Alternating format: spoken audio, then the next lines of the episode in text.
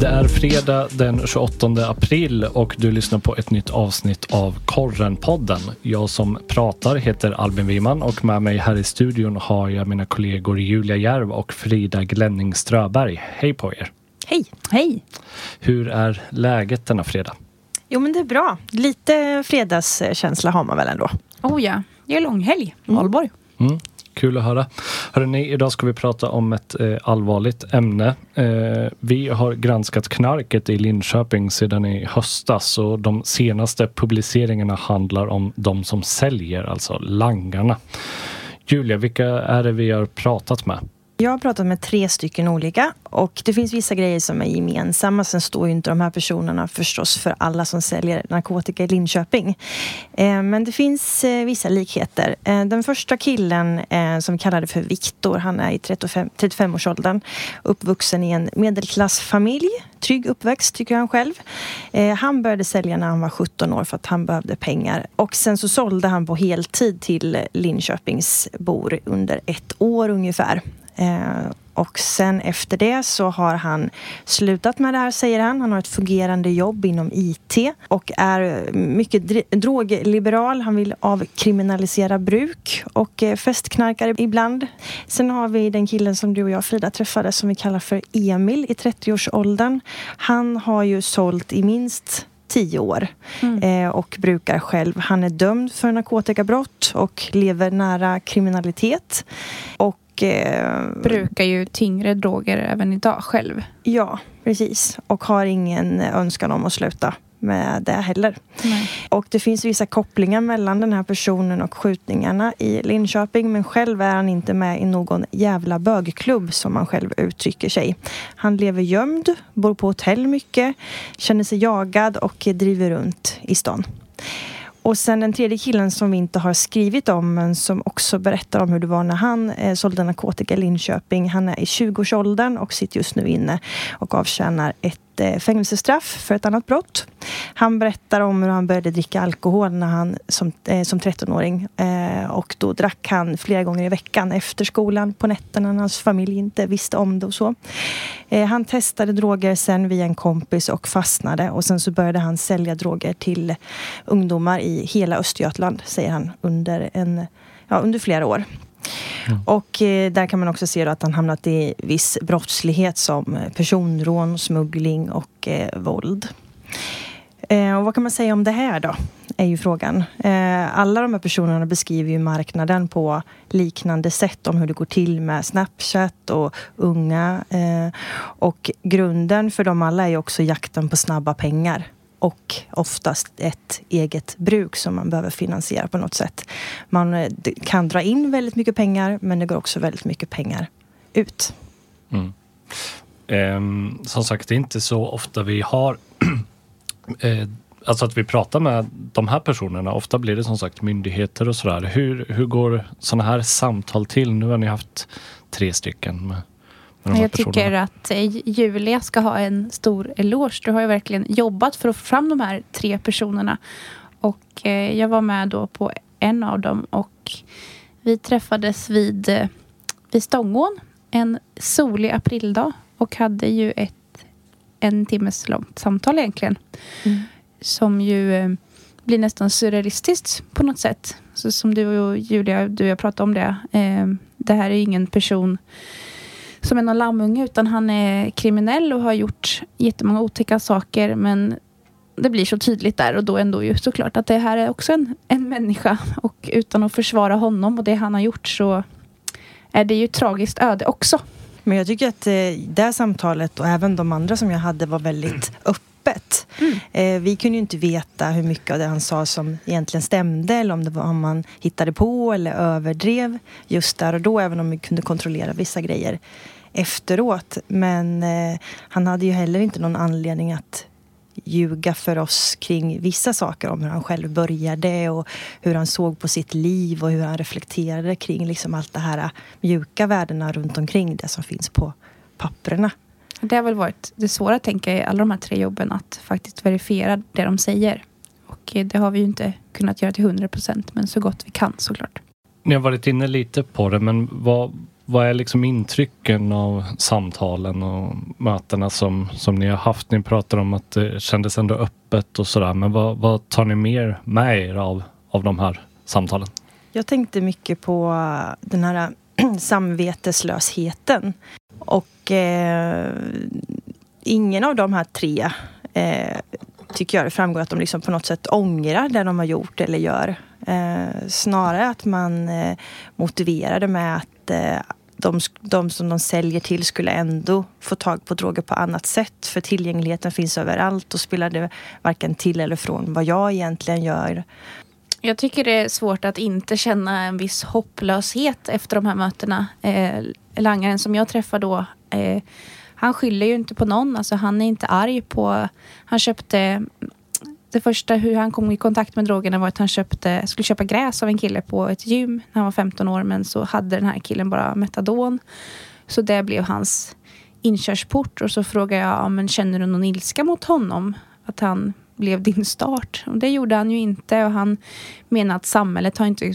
De, samhället hade inte kunnat liksom undgå att han hamnade där han hamnade. Eh, han menar att han har ett eget ansvar för sina, för sina handlingar. Eh, men det jag tyckte blev tydligt i samtalet med honom är ju ett samhällsproblem att rättsväsendet är så pressat. Eh, alltså att det går så lång tid mellan ett gripande och en att avtjäna en fängelsedom. Eh, den här langaren berättade om en kompis som nyligen fått ett långt fängelsestraff. Det har tagit jättelång tid. Nu ska den här kompisen överklaga. Sen ska han inställa sig, men fängelserna är fulla just nu så det kommer också ta eh, två år, trodde de här. Eh, och han menar att den här långa rättsprocessen gör att man, har man väl åkt dit så får man ett fönster av tid där det spelar liksom ingen roll vad man, vad man gör. Det blir som ett laglöst land. För som den här langaren sa då, skulle, skulle jag ordna upp mitt jobb nu och skaffa eh, ordna upp mitt liv och skaffa ett jobb eller hitta en flickvän eller få barn. Det funkar ju inte för då vet jag, han vet att han kommer åka in om några år på ett långt fängelsestraff. Um, och den frustrationen kan man ju förstå. Mm, verkligen. Och sen det här med att eh, han var inte så sugen på det här livet heller. Det här vanliga livet, Svenssonlivet med fredagsmys och tacos. Det var nej, ju han vill inte ha vårt liv. Nej. nej. Ja, han ville fortsätta bruka mm. droger och mm. sådär, eller hur? Ja, precis. Och sen såklart det komplexa i att lämna kriminalitet när det också både är hans eh, oro men också trygghet eftersom det finns, finns personer som skyddar honom också. Mm. Sen tycker jag det var intressant för jag sa hur mycket, hur mycket har varit liksom en kick, en macho-kick av att vara i den här kriminella miljön. Och då sa ju han att som ungdom var det ju det. Han är ju över 30 idag. Då var det en jättestor del. Men idag är det inte det. Han säger att, att vara kriminell och det han gör nu, det blir ungefär som ett trå tråkigt jobb. Alla tröttnar på sitt jobb och det har han också gjort. Mm. Jag tänker att eh, det kan ju låta lite provocerande att höra om Mycket. det här eller läsa om, om de här personerna. Um, vad, vad, tänker de själva kring det? Liksom? Ja, men, eh, langaren jag träffar, han eh, bor ju som sagt nästan heltid på hotell. Trots att eh, han har stora skulder hos Kronofogden och egentligen ska leva på existensminimum. Men den här hotellnotan betalar ju han med svarta pengar från utlandet. Ehm, och då när han höll sitt, berättade om det här så sa jag, förstår du att det här provocerar mig som skattebetalare något enormt? Och sa han, ja det förstår jag. Jag hade också blivit jävligt provocerad av mig själv. Eh, men han menar där också att han har inte så mycket, så mycket val. Skulle han skaffa ett vitt jobb, då skulle Kronofogden ta varenda krona. Ehm, och det har, det har han ingen lust med. Det kan man ju också någonstans ha förståelse för. Mm. Ja, eh, hörni, eh, jag tänkte vi ska gå vidare lite. Eh, när du och jag, Frida, började granska det som sen kom att bli en granskning som vi kallar för Snapchat-knarket eh, så pratade vi med flera aktörer eh, om drogen kristall. Eh, både polisen och eh, en beroendemottagning som vi pratade med menar att Kristallen kommer som en ångvält eh, just nu i, i Östergötland. Kan vi prata lite mer om det här? Hur ser läget ut i, i länet? Enligt eh, uppgifter från Tullverket som DN publicerade häromdagen så har man hittills i år beslagtagit 800 000 doser av kristall i landet. Eh, Sen exakt hur mycket av det då som är kopplat till Östergötland är svårt att veta. Men vi har ju både ja, i alla våra kontakter med polis eh, fått just den bilden ju att det är särskilt ett område över Mellansverige där Östergötland är ett av de som sticker ut mm. just för Kristallen. Östergötland och Uppsala sa ju polisen till oss att det är liksom, ja men i jämförelse med övriga delar så, så sticker det verkligen ut. Mm. Och vad är förklaringen till det då undrar man. Varför är det så stort just här? Och eh, det vet väl ingen på rak arm mer än att det måste finnas en stor distribut... Disbri, det var svårt att säga. Distributör. Tack. Mm. I, I länet. Um, och det vi vet är ju att den här eh, drogen ofta tillverkas i Central och Östeuropa. Um, och polisen har liksom ingen information om att det skulle finnas ett labb i, i Sverige utan den här drogen sprids ju främst på, på nätet.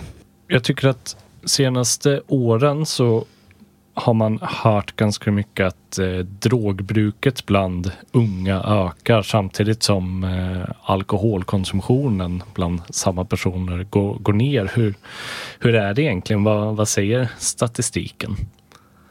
Dricks det mindre och knarkas mer? Eh, det dricks mindre i alla fall. Det vet vi. Eh, enligt IQ som är ett fristående dotterbolag till Systembolaget så har alkoholkonsumtionen bland ungdomar gått ner rätt rejält eh, det senaste decenniet. Eh, och i en undersökning nu inför valborg så lyfter IK, IQ problemet med att det som oroar föräldrar mest det är just nätdroger som vi pratar om här. Men alkohol är ju fortfarande eh, mycket, mycket vanligare bland ungdomar än nätdroger. Enligt dem då så är det en av hundra tonåringar som har testat nätdroger. Däremot så har sju av tio tonåringar druckit alkohol. Men det oroar inte föräldrar lika mycket då. Och eh, med tanke på att det är valborg snart så är ju det en, en högtid då många ungdomar eh, dricker för mycket och ofta är tillfället första gången man dricker. Jag läste också att IQ hade sagt det här med att eh, orsaken till det här att det dricks mindre nu för tiden också att eh, hälsa och välmående är så viktigt för många unga idag. Det här med träning och kost har liksom seglat upp. Man har andra prioriteringar än för 20 år sedan kanske. Ja. Nej, jag tänkte bara säga att eh, just när det handlar om valborg där så fanns det en siffra och då har i den här undersökningen så har ungdomar mellan 14 och 17 svarat på om de dricker vid valborg och då svarar var femte, 21 procent, att de gör det. Ja, och, och det man kan säga då om liksom droganvändning och, och sådär. Eh, vi har ingen siffra på det, men återigen de aktörer som vi har pratat med under de här månaderna av granskning eh, så säger ju alla samstämmigt att de upplever att de senaste åren så har ju eh, ja, men, ungas inställning till eh, narkotika har förändrats. Att det är mer accepterat i, idag eh, eh än vad det var för, säg 20 år sedan. Mm. Och utan alltså bara en personlig reflektion är ju att många som brukar droger också har en annan syn på alkohol kanske än, än, än vi andra så att säga. Har en, eh, en anhörig eh, som rökte mycket gräs ett tag och den här langaren som vi träffade, de pratar ju också om som, de blir nästan ilsk, ilskna när man pratar om alkohol för man tycker att det, det förstör minst lika mycket.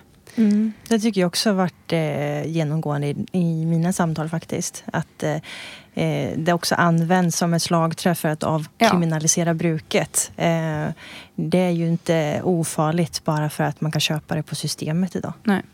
Precis. Eh, just med tanke på valborg, hörni, eh, så och, och, eftersom vi pratar om droger och kanske framförallt eh, kristall Eh, de flesta föräldrar vet kanske tecknen för att se om ens ungdom är alkoholpåverkad, men vad, vad kan man se för tecken på om eh, någon har eller ens barn har brukat kristall. Men två saker som har framkommit är ju i alla fall det här med eh, blöda näsblod. Eh, jag pratade ju med en mamma i samband med Snapchat-knarket som hade sett sin son blöda näsblod men inte reflekterat över det. Men sen förstått efteråt att ja, det måste ju hänga ihop med kristallen. Och sen ett annat tecken som inte är fysiskt är ju det här att ser man att ens barn har gjort väldigt många swishar i sin telefon så kan det också vara ett tecken på att någonting är i görningen. Mm. Lite, polisen pratar ju om att hålla koll lite på ungdomens prylar. Alltså, försvinner dyra jackor eller dyra skor? Varför då? Eller tvärtom, har ungdomen plötsligt jättefina kläder som du själv inte betalat? Var kommer de pengarna ifrån? Yes, hörni, ska vi börja avrunda den här eh, podcasten för idag? Mm. Eh, vad ska ni själva göra på valborg? Eh, helgen kommer nog bestå av eh, vänner på middag och eh, lite garagerensning. Eh, men sen hoppas jag kunna se någon brasa också någonstans, inte bestämt var. Men den där mc-kortegen ska jag spana in också. Ja. Den som kör från Linköping till Skänninge. Jag såg i Korrens guide inför valborg att det ska vara en rätt trevlig tillställning vid Tannefors slussar som jag bor nära. Det kanske jag ska gå och kika på. Det känns som det var år och dagar sedan man såg en rejäl majbrasa. Det låter som att det blir ganska lugnt och stillsamt i alla fall. In, just det, innan vi slutar så tänkte jag också bara att vi ska tipsa om eh, förra veckans podd som var en liten specialpodd som heter just Snapchat-knarket och som ja, eh, är en summering av den granskning vi gjorde av hur enkelt det är att få tag på bland annat kristall på det sociala mediet Snapchat. Du hittar den podden i feeden som du förmodligen är inne och lyssnar i nu. Så kika där. Den kan ni fira första maj med. Absolut. Hörrni, eh, stort tack för idag då, så hörs vi vidare. Korrenpodden. Ansvarig utgivare Christer Kustvik.